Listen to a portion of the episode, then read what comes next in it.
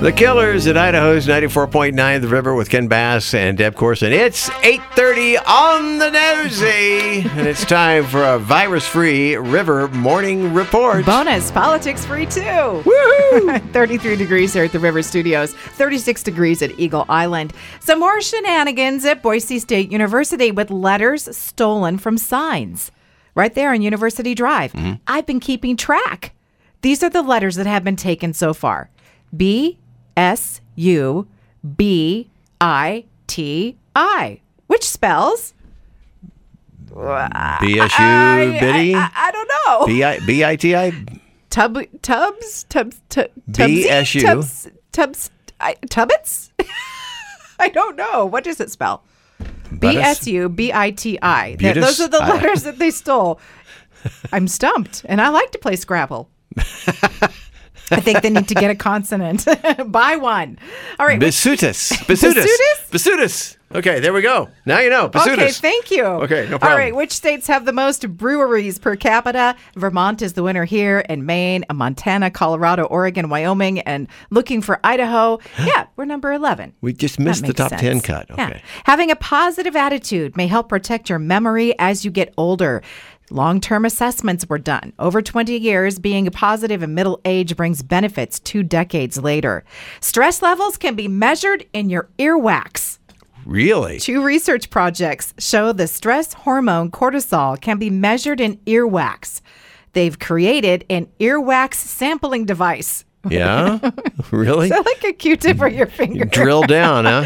uh, that people can use at home, Mm-hmm. which could help measure not only stress but also monitor symptoms of depression. So the more earwax, the more stressed you No, are? no, no, no. It's No? not how much. It's it's The, qu- quality, right? Yes, it's the quality. The quality of the earwax. Wow. Amazon will be deli- delivering some of their orders in special Super Mario Brothers boxes. They look really cool, but there's some backlash here that well, aren't porch pirates just gonna now they don't even want what's in the box. They're gonna want the box. Yeah. Idaho Black Bear Rehab in Garden City has been posting some bears going crazy videos recently, but then suddenly, yesterday, the bears were mostly napping. They're winding down for winter. Oh. They may burrow into their dens to hibernate. See, they know that there's a change in the weather coming this weekend. Mm-hmm, Yes. And even if they don't officially hibernate, they still don't move around much and they sleep most of the day. Okay. Zoo Boise's Paint with Penguins event. That's been so popular with kids over the years. Well, now adults can do it too.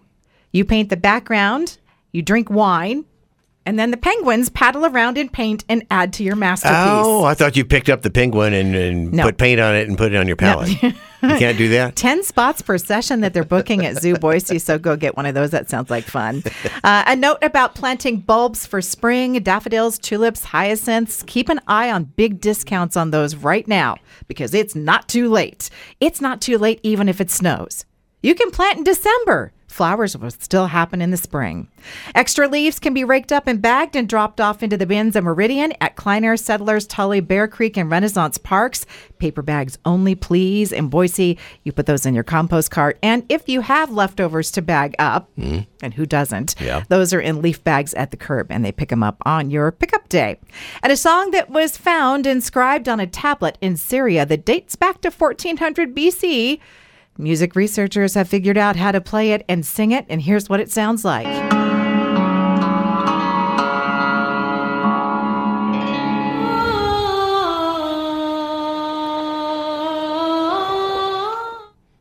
It would have been number one with a bullet, but they didn't have bullets back then. So What?